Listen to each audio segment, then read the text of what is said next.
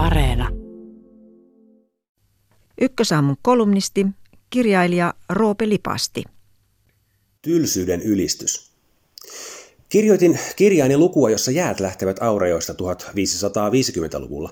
Aloin miettiä, että olikohan silloin Turussa jo jäitten lähdöstä sanonta hallisten ukoista, joten ryhdyin ottamaan selvää, minkä seurauksena päädyin Yhdysvaltain vaaliuutisoinnin kautta Iltasanomien uutiseen, jossa nuori nainen taisteli hengestään, mistä olikin enää lyhyt loikka faseen, jossa katsoin John McCainin häviöpuhetta puoleen väliin, minkä jälkeen hän kahvia, etsin puhelinta, laitoin vaatteet päälle ja palasin koneelle sekä ryhdyin lukemaan Turun Sanomia. Tein yhden lehtijutun loppuun ja mietin, että Pitäisi varmaan aloittaa sitä kirjaa, jolloin muistin, että jaa juu, aloitinkin sen jo, mitähän siinä tapahtui. Joten tarkastin ja huomasin olevani kohdassa, jossa jäät lähtevät Aurajoista 1550-luvulla, ja nyt olen tekemässä tätä kolumnia. Kirjani arvioitu valmistumisaika on tätä menoa suurin piirtein vuonna 2057. Toinen esimerkki. Olin koulukiertueella Pohjanmaalla. Nuo reissut menevät aina samalla tavalla, eli työpäivän jälkeen sitä on illalla yksin hotellihuoneessa ja notkuu netissä tai yrittää tehdä töitä. Jossain vaiheessa käy syömässä ja chattailee siinä lihapullien lomassa somessa. Nyt kuitenkin ravintolapöydässä havahduin siihen, että minulla on mahdollisuus olla yksin vieraassa kaupungissa, mutta en kuitenkaan ole. Että kerrankin voisin harjoittaa ties millaista itse tutkiskelua, kun kukaan ei kaipaa, mutta silti kädessäni on koko ajan kännykkä. Miksi ihmeessä? Ei kännykässä ole mitään tärkeää eikä yleensä edes mielenkiintoista. Enkä voisi vain istua siinä pöydässä, syödä ruokaani, nauttia viiniä, katsella ympärille ja seurustella hetken ihan itseni kanssa. En näköjään. Pysähtyminen ei minkään äärelle on yllättävän vaikeaa. Aina on pakko tehdä jotain.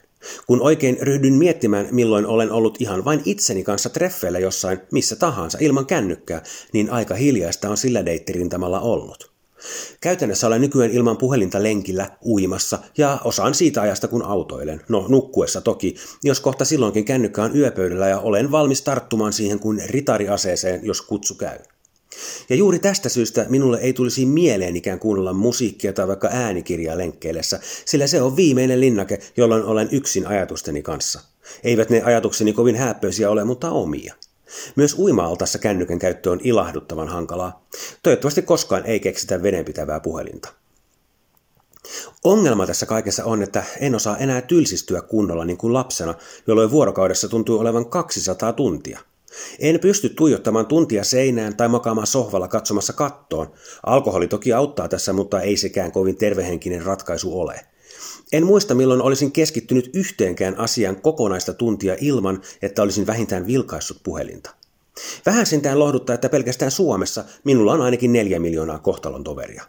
Kuitenkin uskon vakaasti, että ihmiselle tekisi hyvää vain olla. Se parantaisi keskittymiskykyä ja antaisi aivoille aikaa puhdistautua ja kuka ties vaikka keksiä jotain uutta. Mutta kännykkä on taikakalu, jollaista ei suurinkaan Espanjan inkvisiittori saattanut edes kuvitella. Sen voima on uskomaton, ja koska sen voima on näin suuri aikuiseen, voi vain kuvitella millainen se on lapsiin, jotka kasvavat siihen, että elämässä ei ole ikinä tylsää hetkeä. Ei koskaan sellaista minuuttia, etteikö jotain ärsykettä tunkisi jostain. Ei silti, ei tämä asia tee minusta työkyvytöntä tai edes onnetonta, mutta luultavasti se tekee minusta, jos mahdollista, vielä nykyistäkin tyhmemmän. Jos toisinaan osaisi irrottautua 4G-verkosta, elämästä voisi saada taas toisenlaisia asioita irti. Voisi nähdä jotain sellaista, mitä ei nyt näe. Esimerkiksi saattaisi kirjoittaa tällaisen jutun tai sen kirjan käymättä sata kertaa katsomassa fasesivuaan tai 15 kertaa mailiään. Olisiko sitä sitten onnellisempi? Uskon, että moni olisi, ties vaikka minäkin. Ehkäpä pitäisi perustaa kännykätön keskiviikkoniminen kansanliike. Työtehoseura kiittäisi ja bruttokansantuotekin nousisi vähintään 20 prosenttia.